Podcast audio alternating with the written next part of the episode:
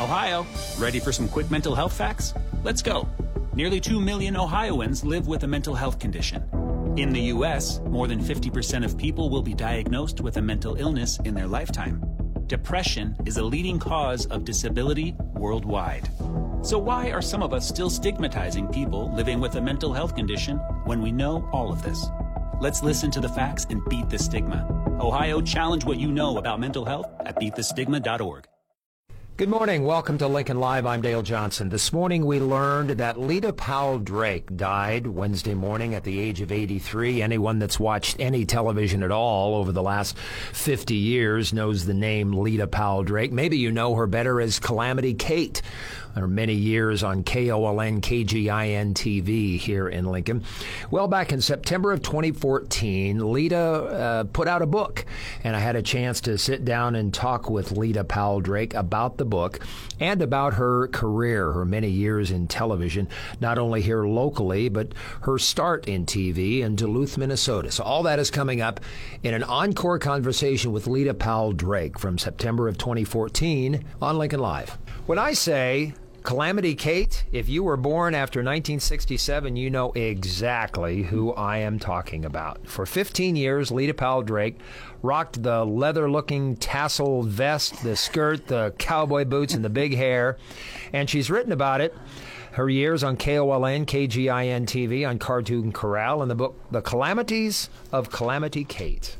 Leta, thank you very much for coming in. My pleasure, Dale, and the fact that KFOR radio was KFOR television is the reason I'm wearing the Calamity Kate outfit today. You are the only person I've ever interviewed for this show who has asked me what I should wear no one else has ever asked me that before. Well, I, we, I, hope you can visualize the big hair and the leather outfit, which doesn't fit anymore because that was 47 years ago. Yeah. I can still get into it. However, I can't breathe and I don't digest and the blood doesn't flow. But you see what I'll do for KFOR radio. You're rocking the tassels today and the big hair and the, and the braids. So thanks a lot. 10 bucks per show. Ten bucks per show is what you made, right? Ten dollars. Did it take some tough negotiating to get that one dollar per show uh, raise after your first year? One dollar per show. So the next wow. year that I did that, I got eleven dollars a show, and then the next year I got twelve dollars a show. Now that's progress. Mm-hmm. Um, keeping the Western theme worked out when you took over for Sheriff Bill and, and Silent Orv. Let's give let's give those guys props too and they certainly deserve it. Now, Tommy Young was the sales manager at KOLN TV, and he came up with the idea about in 1953, 54, with having a local children's television program. Because remember, there were only three networks at the time, mm-hmm.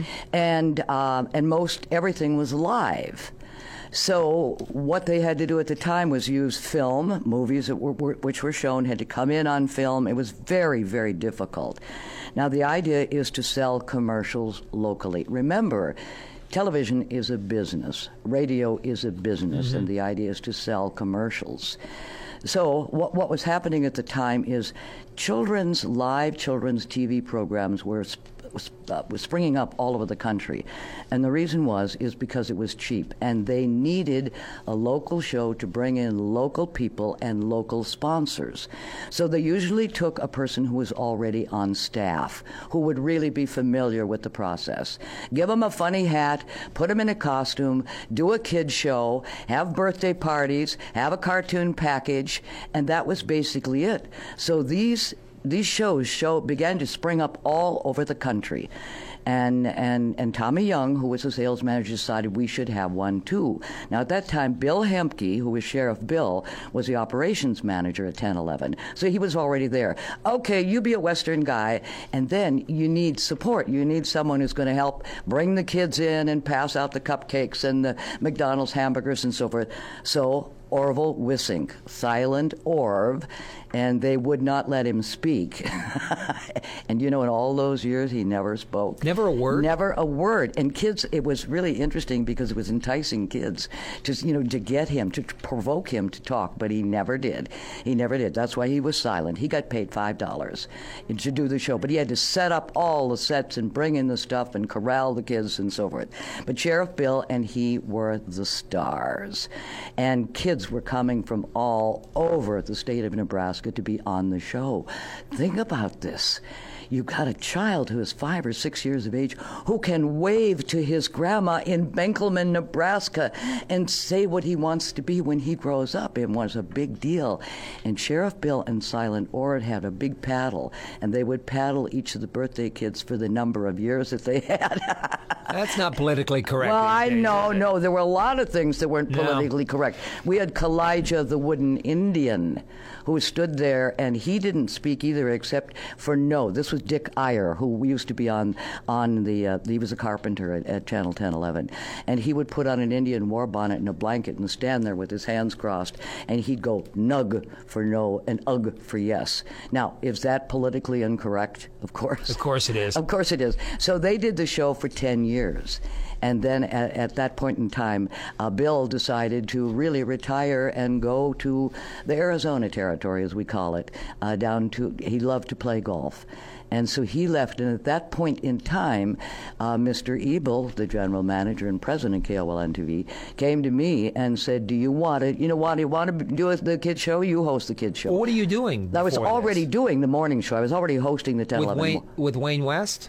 no, no, No, no, he- no. Wayne Wayne, West took ill, and so Mr. Ebel asked me to host the morning show Okay. on an interim basis Okay. until they could find someone who was musical.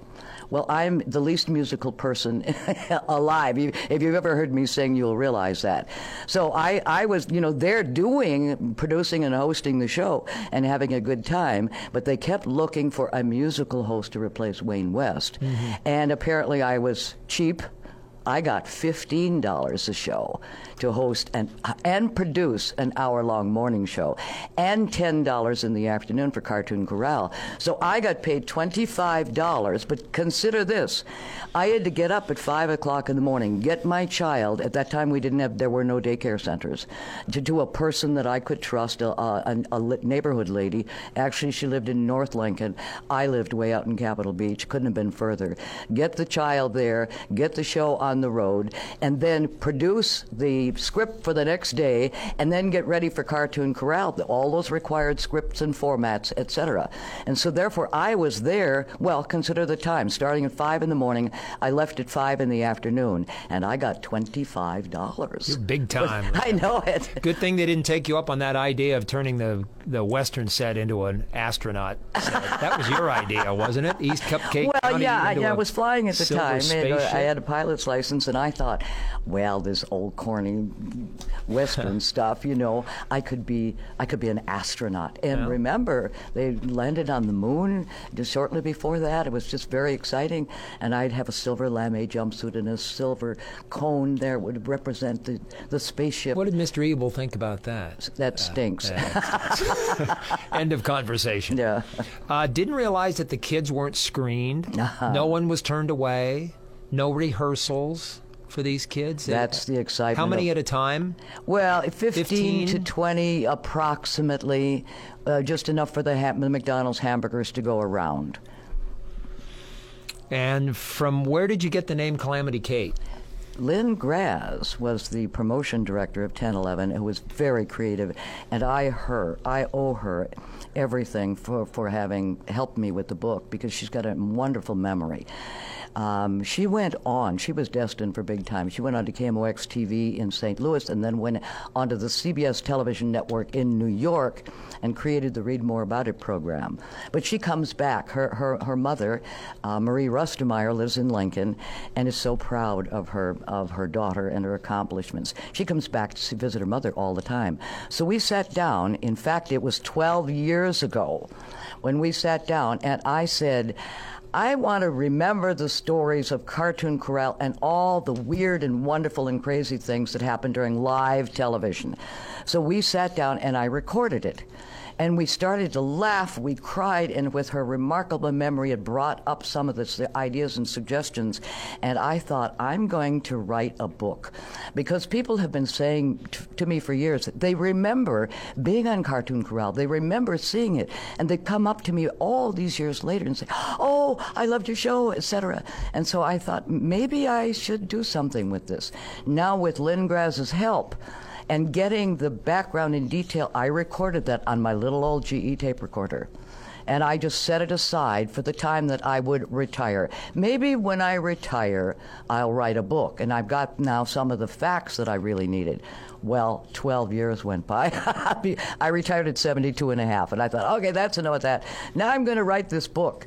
So I turned on my old GE tape recorder hoping, and it was covered with dust now. I had just let it sit there. I didn't pay any attention to it. And I pressed the start button and it went, and I thought, oh no, this no. is a cassette player, the, evidently. Uh, yeah, my old cassette, my old cassette, cassette player. Yeah. yeah. and I thought, oh my God, it's it's not going to work. It's lost. And then it picked up a little speed, and pretty soon there it was. And so then I began to transcribe what we had actually talked about, and now the real work began. And the work began in terms of trying to find the people who had been a part of the show. Now, what happens, and what I learned from writing a book is young girls who were on the show, most of whom got married, and their names changed. I couldn't find them. Tracking down people, it was a nightmare. And, and then, and, and, and think about this um, the people who couldn't, who should remember, aren't aren't dead. The people who were dead you know, didn't help me at all, and the people who aren't dead couldn't remember. Well, Leta, that was a long time ago. I said, but you directed the show. You can't help me. So I found out. Uh, it, I didn't. It's not a novel. So therefore, I'm talking about real people, real places. I've got to spell their names correctly, get the dates correct. It was very, very difficult, and I'm sure I left out some people, and for that I'm apologetic. But I couldn't. I couldn't cover everybody. And I started with the Cartoon Corral because that's what I knew the best. And it was Jeff Korbelik of the Lincoln Journal Star, a wonderful writer, who was the one when I was inducted into the Nebraska Broadcasters Hall of Fame four years ago. He wrote a big story about the induction and called it a roundup of memories. He wanted people who are now adults to remember their experiences on Cartoon Corral. And the stories that they wrote, when I saw that article, a big, big, full page story in the paper, I cried, I laughed, and I said, that, that does it. I mean, those stories, particularly were the best ones when an adult remembered being on. And so I, that, that cinched it for me right there. Okay, now I'm going to do it. Where can people buy the book? Let's talk oh, about where they can buy the book. Oh, yes. You. Thank you for asking. Um, it's available at Barnes and Noble, at both both locations here in Lincoln, at the state capitol at the Landmark Gift Shop, on Amazon.com, and I'm most proud of the Lincoln City Libraries. They have copies of the book, and that to me. Do we have time for me to tell you a little story? Sure. Okay. Um, as a child, I was a noisy child. I was a rowdy child. I was a loud child. And we had a little library in, in my school. My school was very unusual in Duluth, Minnesota, because we went from kindergarten to 12th grade. We were all there. So we had a little library, and Miss Alice McClymonds was the librarian. Now, I come into the library, and maybe this is second grade, I, I think first or second grade, and I'm noisy. I was noisy then, I'm probably even noisier today. And, Miss McClymonds, knowing that I was disturbing the silence, she was M- Marion, the librarian, shh, shh, be quiet, children. And I'm noisy. She comes up to me and she says, Leta, I've got a really good book for you. And she took me over to the children's section in the library and she pulled out the Grimm's fairy tales and said, You can take this home. I got to take a book home from the library. I was so thrilled, and I struggled to try to read it, and I would come back to Miss McClymonds, and she would help me. And once I finished that, she said, I got some more. Walter T. Farley and the Black Stallion. And I began with that series, The Black Stallion, Son of the Black Stallion, The Black Stallion Returns, and I was hooked. And Miss McClymonds would Miss, always Miss McClymonds, would take me then, and, and now she gave me The Call of the Wild. And I was hooked. I have been a big reader and loved the libraries forever. And to think that my book is now in the library, Alice McClymonds, if she were only still alive, would be so thrilled that she was the one who introduced me and nurtured me through reading that I was able, this many, many years later, to write a book. That's my blessing to Alice McClymonds. Leta Powell Drake is with me today on Lincoln Live. Calamity Kate. Her book is The Calamities of Calamity Kate, a history of Nebraska's children's TV shows. All right, uh, how deep into Cartoon Corral and your character Calamity Kate did it start to be you? When did it start to feel comfortable and, and you owned it? Right away. didn't didn't right take away. any warm up?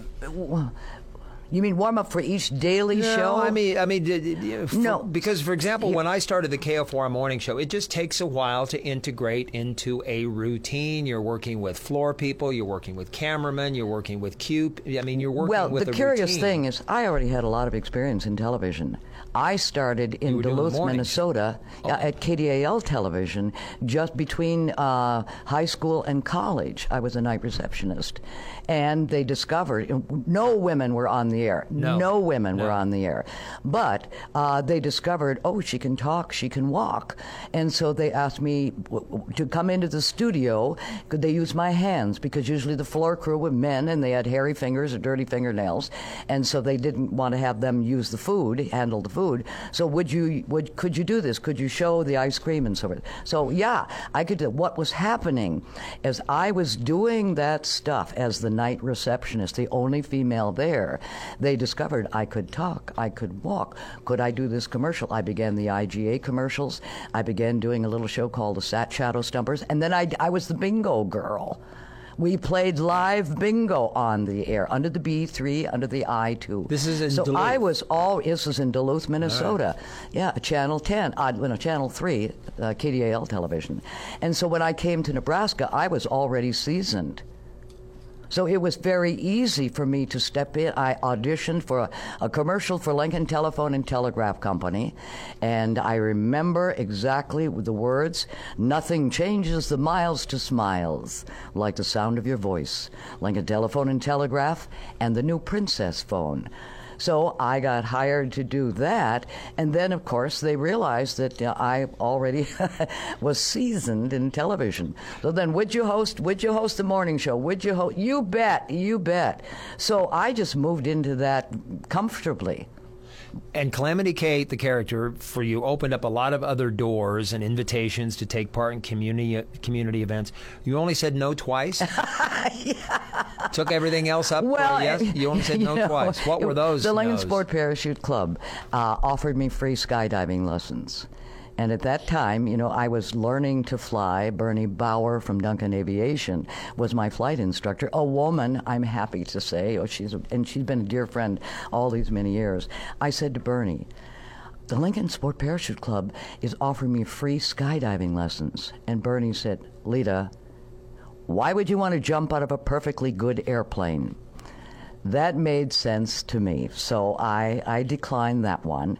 And then the Flying Wallendas were in Omaha.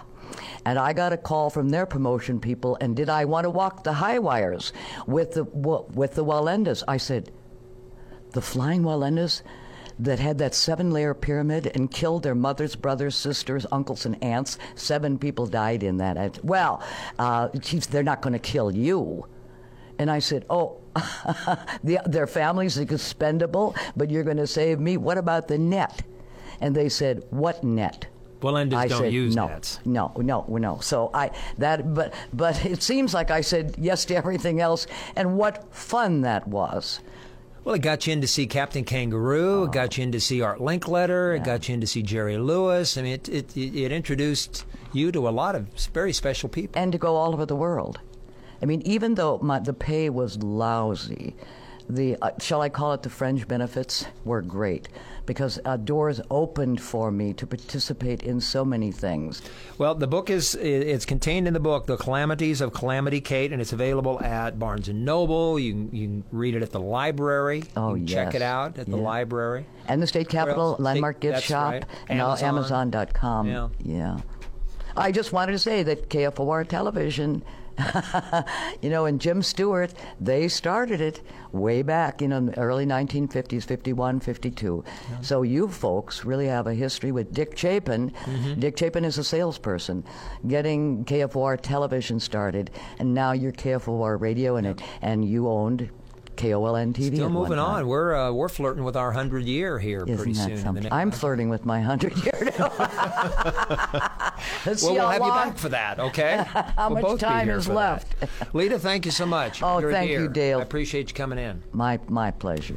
Leta Powell Drake passing away Wednesday morning at the age of 83. Thanks for listening to this encore conversation with Leta from September of 2014 on Lincoln Live.